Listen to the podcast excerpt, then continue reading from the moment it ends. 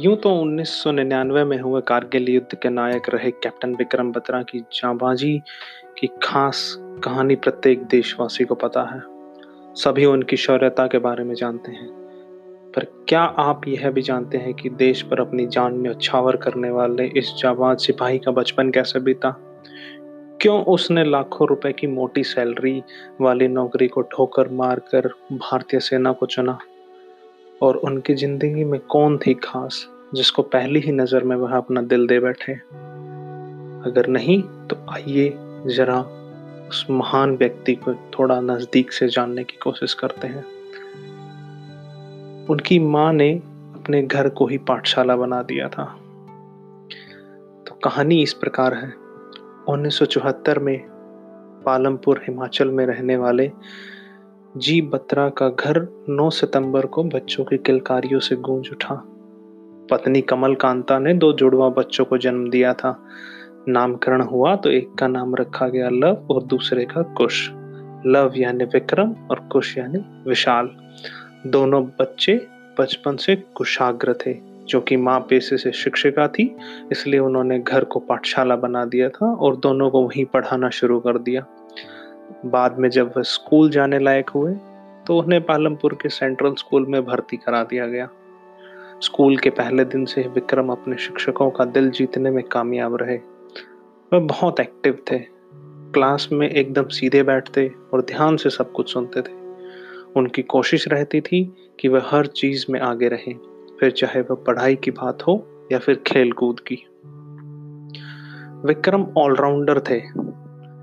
School में होने वाली हर प्रतियोगिता में वह सक्रिय थे। इन सब के साथ साथ वह शरारती भी थे। जिस कारण उन्हें कई बार शिक्षकों की डांट भी खानी पड़ती थी। इस सब के बीच विक्रम की नन्ही आँखों में एक ऐसा सपना आकार लेने लगा था, जिसकी खबर उन्हें खुद भी नहीं थी। उनके स्कूल के पास आर्मी का बेस कैंप था। इस कारण वह स्कूल आते जाते समय वहाँ चलने वाली गतिविधियों को देखते रहते थे।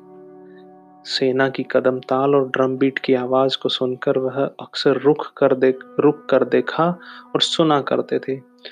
उनको यह सब बहुत अच्छा लगने लगा था। वह घर जाते थे और अपने पिता से इसके बारे में बहुत हर्ष और उल्लास से व्यखन, बताते थे। पिता उनकी दिलचस्पी देखकर उन्हें वीरता के किस्से सुनाने लगे। वह धीरे धीरे बड़े हुए तो पहलगाम से निकलकर चंडीगढ़ पहुँच गए। वहाँ उन्होंने डीएवी कॉलेज से साइंस में ग्रेजुएशन की पढ़ाई शुरू कर दी। इस दौरान वह एनसीसी के सर्वश्रेष्ठ कैडेट भी चुने गए और उन्हें गणतंत्र दिवस की परेड का हिस्सा भी बनाया गया। इसके बाद से दोस्तों के बीच वह स्टार बन चुके थे। सभी उनको सेना में जाने के लिए प्रेरित करते थे। हालाँकि अभी उनकी तस्वीर साफ़ नहीं थी कि वह क्या करेंगे।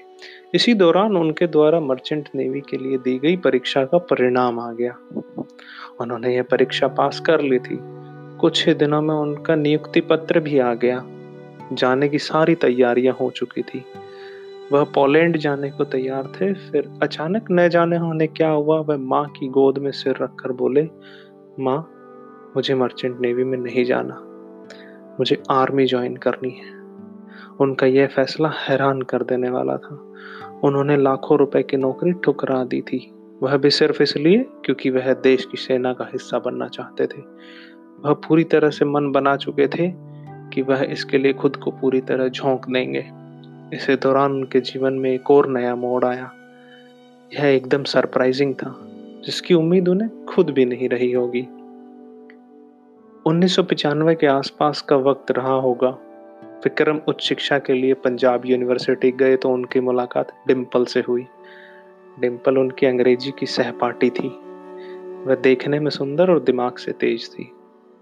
दोनों की दोस्ती कब प्यार में बदल गई, पता ही नहीं चला। वक्त बीतता गया, रिश्ता गहरा हुआ तो बात शादी तक पहुँच गई। बात आगे बढ़ती, इससे पहले इस प्रेम कहानी में एक नया मोड़ आ गया। यह मोड़ था जुदाई का। एक ऐसी जुदाई का जिसके बारे में दोनों ने कभी नहीं सोचा था। कम से कम डिम्पल ने तो बिल्कुल नहीं। असल में अपने रिश्ते के एक साल बाद ही, यानी उन्नीस सौ छियानवे में विक्रम को आर्मी में सिलेक्शन के कारण इंडियन मिलिट्री एकेडमी देहरादून जाना था। जो कि यह विक्रम का सपना था, इसलिए वह इसको अपने प्यार के लिए दरकिरार नहीं कर सकते थे। वैसे भी प्यार में ज़रूरी तो नहीं था कि साथ ही रहा जाए। डिम्पल ने भी उनकी भावनाओं की कद्र की और खुश होकर उनकी विदाई की। उन्हें इस बात का बिल्कुल भी अंदाज़ा नहीं था कि विक्रम अब उनसे बहुत दूर जा रहे हैं।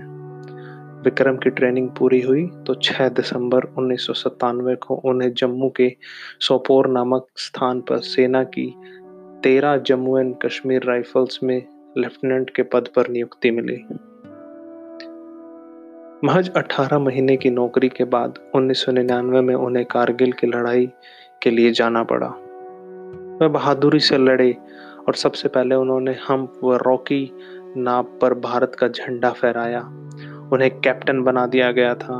आगे बढ़ते हुए उन्होंने श्रीनगर लेह मार्ग के ठीक ऊपर 5140 चोटी को पाक सेना से मुक्त करवाने की ज़िम्मेदारी ली। यह चैलेंज आसान नहीं था, लेकिन वह दिल मांगे मोर वाले जो थे। कड़ी चढ़ाई होने के बावजूद विक्रम अपने साथियों के साथ इस चोटी पर कब्जा करने में कामयाब रहे।